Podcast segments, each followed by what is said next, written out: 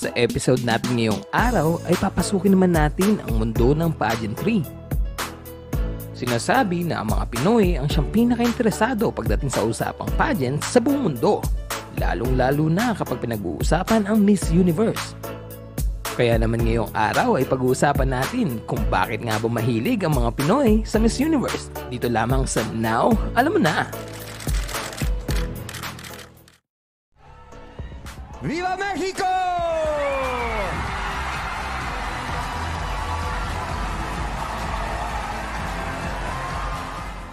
Kamakailan lamang nitong May 17, 2021 ay kinoronahan na ang ating bagong Miss Universe na si Miss Andrea Meza ng bansang Mexico.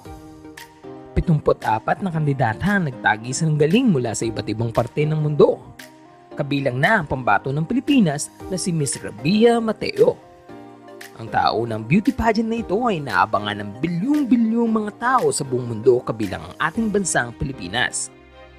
Ang Miss Universe ay isang uri ng pageant na kung saan nagtitipon-tipon ang mga kalahok na kandidata mula sa iba't ibang parte ng mundo. Sa patimpalak na ito, bukod sa ipinakikita ang ganda ng mga kandidata, ay ito rin na isa sa mga pamamaraan para may pakita ang ganda ng kultura, tradisyon, at kaugalian ng isang bansa. Bukod dito ay isa rin itong pamamaraan para may sa publiko ang kanilang mga layunin at advokasya. To be a Miss Universe is both an honor and a responsibility. If I were to be Miss Universe, I will use my voice to influence the youth and I would raise awareness to certain causes like HIV awareness that is timely and relevant to my country, which is the Philippines. I want to show the world, the universe rather, that I am confidently beautiful with a heart. Thank you. Ang mga kandidata ay nagtagisan sa larangan ng pagrampa sa kanilang mga nagagandahang casual wear, swimsuit, long gown, magagarbong national costumes, at pinakaabangang question and answer portion. Sa long gown competition, ang mga kandidata ay nagsusuot ng mga elegante at nakikintabang mga gowns. Samantala sa national costume naman ay masasaksihan ng mga magagarbo naglalakihan at nagagandahang disenyo na may iba't ibang kulay gawa sa mga materyales na sa kani-kanilang bansa lamang matatagpuan. Ang lumaban sa Miss Universe ay isang napakalaking oportunidad at responsibilidad para sa isang kandidata. Halos lahat ng mga kababaihan ay naghahangad na mapasali sa patimpalak nito.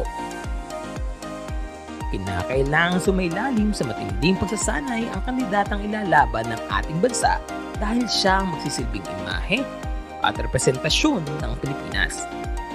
Sa kabila ng magaling na performance ng ating mga pambato ay narito ang mga tao sa likod ng mga kandidata na siyang tumutulong at nagsasanay sa kanila upang mahasa sila di lamang sa pagrampa pati na rin sa pagsagot ng question and answer na pinamumunuan ng LGBT community. Andito rin ang mga magagaling na makeup artists na siyang naglalabas ng tunay na ganda ng mga Pilipina at mga malilikhaing fashion designers na siyang gumagawa ng mga kasuotan na siyang susutin ng ating mga pambato. Sabi ng mga eksperto, ang mga beauty queen ay hindi pinapanganak bagkus sila ay ginagawa. Kakaiba talaga ang dugong Pinoy kung sumuporta. Parang tumitigil ang mundo kapag Miss Universe Coronation Night na. Ramdam na ramdam ang matinding pagmamahal ng ating mga kababayan sa tuwing may laban ng ating pambatong kandidata. I have absolutely been blown away by the love and enthusiasm of the folks here in the Philippines and that love that they have for Miss Universe. You are some of the greatest fans in the world. Sino ba naman kasi ang hindi mahihilig sa Miss Universe pageant? Ikaw ay tiyak ng mamangha dahil sa makikita mong mga nagagandahan at nagtatangkaran at nagsisiksing ang mga kandidata habang rumarampa sa kanilang swimsuit. Kitang-kita talaga ang ganda ng hubog ng kanilang mga katawan kasabay ng kanilang magaling at kakaibang pagrampa na talaga namang mapapalingon ka. Namana ng Pilipinas ang pagdaraos ng mga beauty pageants galing sa Kingdom of Spain at Estados Unidos na siyang sumakop sa ating bansa. At dahil na rin sa tagal ng inilagay nila dito sa Pilipinas, ay agara namang tinangkilik ng mga Pilipino ang beauty pageants. Ang kauna-unahang naitalang beauty pageant sa Pilipinas ay ginanap noong 1908 sa panahon ng Manila Carnival na nag-organisa ng isang diplomatikong relasyon sa bansa ng Amerika at Pilipinas na may layuning ipakita ang tagumpay sa komersyo at agrikultura. Ang nagwagi sa kompetisyon na iyon ay kinoronahan at kinilala bilang Carnival Queen. Unang nag-host ng Miss Universe ang Pilipinas noong 1974. Magpamula ng ginanap ito sa Pilipinas ay sunod-sunod na ang pagsulpot ng iba't ibang beauty pageant sa Pilipinas na mayroong iba't ibang pangalan at titulo. Mapabata man o matanda, mga kalalakihan man o kababaihan ay talagang makikita ng interes sa larangan ng pageantry. May Little Miss Philippines na nagsimula noong July 13, 1979 ito ay isa sa mga segments na pinasikat ng noontime show noon na Eat Bulaga. Ano gusto mo paglaki mo? Doktor na po, di ba sinabi niyo po, di ba sinabi ko na po na Miss Philippines ako? Isa sa mga sumikat na kandidata rito ay walang iba kundi si Aiza Ziguera. Siya ay nanalo noong 1987. Nariyan din sina Gladys Reyes, Jessa Zaragoza, at syempre, ang may bahay ni Bossing na si Pauline Luna. O di ba? Patience is a virtue. Karamihan sa mga kabataang babae nangangarap na maging isang beauty queen.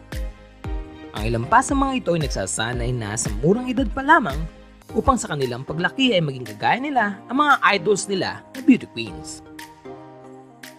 Meron ding mga local pageants sa mga barangay, bayan, probinsya at national TV kagaya ng Super Serena ng Itbulaga at Miss Q&A ng Showtime na ginawa para sa mga lalaking may pusong babae. And that's My Tomboy ng Showtime na ginawa naman para sa mga babae na may pusong lalaki. Candidate number 29, Joanna Person. Mayroon ding Miss Teen Philippines na nagsimula noong 2004. Nagsimula naman noong 1964 ang isa sa pinakakilalang beauty pageants sa ating bansa. Ito ay walang iba kundi ang Pilipining Pilipinas kung saan orihinal na pumipili ng kandidatang magre-representa sa ating bansa sa Miss Universe pageant. Kamakailan lamang inihiwalay na ang Miss Universe Philippines pageant at si Rabia Mateo nga ang kauna-unahang nanalo dito. Hindi may tatanggi na gayon na lamang ang hilig ng mga Pilipino sa pageants dahil sa dami ng ginaganap na mga beauty pageants sa ating bansa kaya naman ang Pilipinas ay tinaguriang pageant powerhouse. Dahil pumapangalawa tayo sa dami ng naipanalong corona sa national pageants. Alam niyo ba na ang taong 1969 ay isa sa pinakamakasaysayang taon para sa mga Pilipino sa mundo ng pageantry? Dahil sa kauna-unahang pagkakataon ay nasungkit ni Miss Gloria Diaz ang titulo ng Miss Universe na ginanap sa Miami Beach, Florida, United States. Kasabay ito ng pinakamahalagang yugto sa kasaysayan ng mundo ng airspace pagkat ito ang unang beses na may taong nakapaglakad sa buwan. Ito ay walang iba kundi si Mr. Neil Armstrong na siya naman naging tema ng katanungan o patimpalak ngayon. Ang naging tanong, Miss Philippines, in the next day or so, a man will land on the moon. If a man from the moon landed in your hometown, what would you do to entertain him? At sinagot naman ito ng ating pambato ng entertain him. at sinagot naman ito ng ating pambato ng Oh, uh, just the same things I do. I think if he's been in the moon for so long, I think when he comes over, he wants to change, I guess. very good, very good. At yan ang dahilan kaya nasungkit ng Pilipinas ang kauna-unahang corona ng Miss Universe. Makalipas naman ang apat na taon ay muling nakuha ng Pilipinas ang corona ng Miss Universe at ito ay napunta kay Miss Margie Moran. Ngunit sa pagdaan ng panahon ay naging mailap ang corona sa bansang Pilipinas First runner-up and winner of a cash scholarship from Oscar de la Renta Swimwear is Philippines. at tumagal ng mahigit apat na dekada o apat na dalawang taon bago muling nakamit ng Pilipinas ang corona. Naging controversial pa ang pagkapanalo ng ating kandidata ng maling nabanggit ng host na si Mr. Steve Harvey ang nanalo. Colombia! I have to apologize. Miss Universe 2015 is Philippines.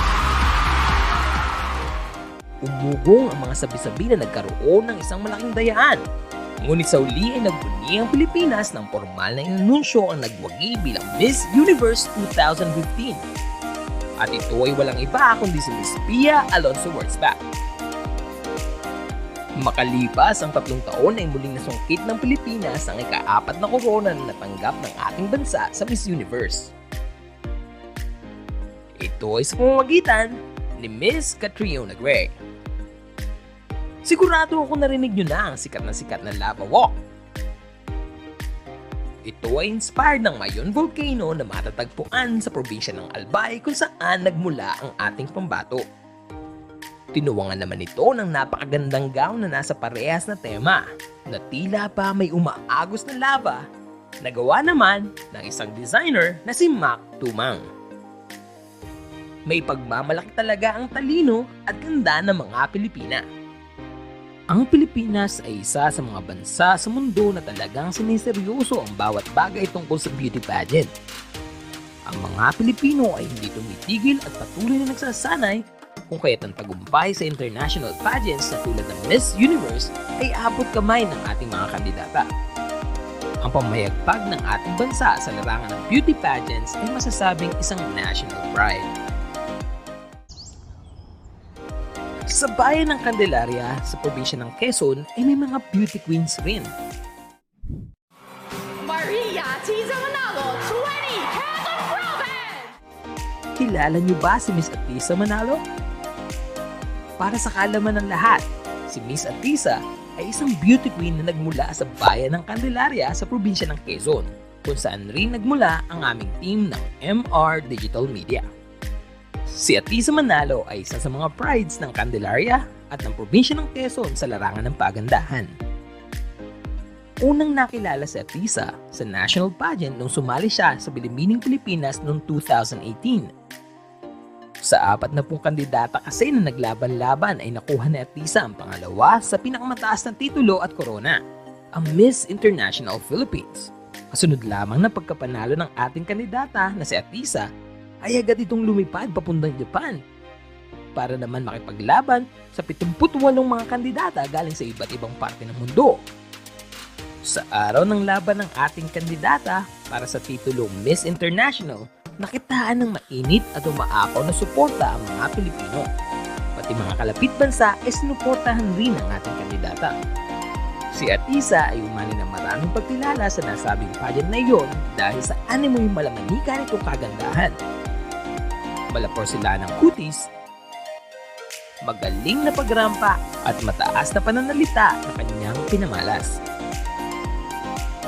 Sa pageant na ito ay nagawa niyang makuha ang korona ng Miss International First Runner-Up. Hindi man niya nakuha ang titulo ng Miss International Grand Winner, ay nakuha naman niya ang simpatya at suporta ng napakaraming tao sa iba't ibang panig ng mundo. Kaya naman matapos masawing makuha ng ating pambato na si Miss Rabia Mateo ang korona ng Miss Universe ay agarang umugong ang pangalan ni Atisa Manalo. Sa umiingay na balitang ito, sinasabi ng mga tao na dapat na si Atisa na ang susunod na pambato ng Pilipinas sa susunod na Miss Universe. Kaya't base sa mga post at sabi-sabi ng mga tao hinikayat nila ang dalaga na sumali muli sa pageant. Ang tanong ng bayan, sasali kaya siya sa Miss Universe sa susunod na taon? Atin itong abangan.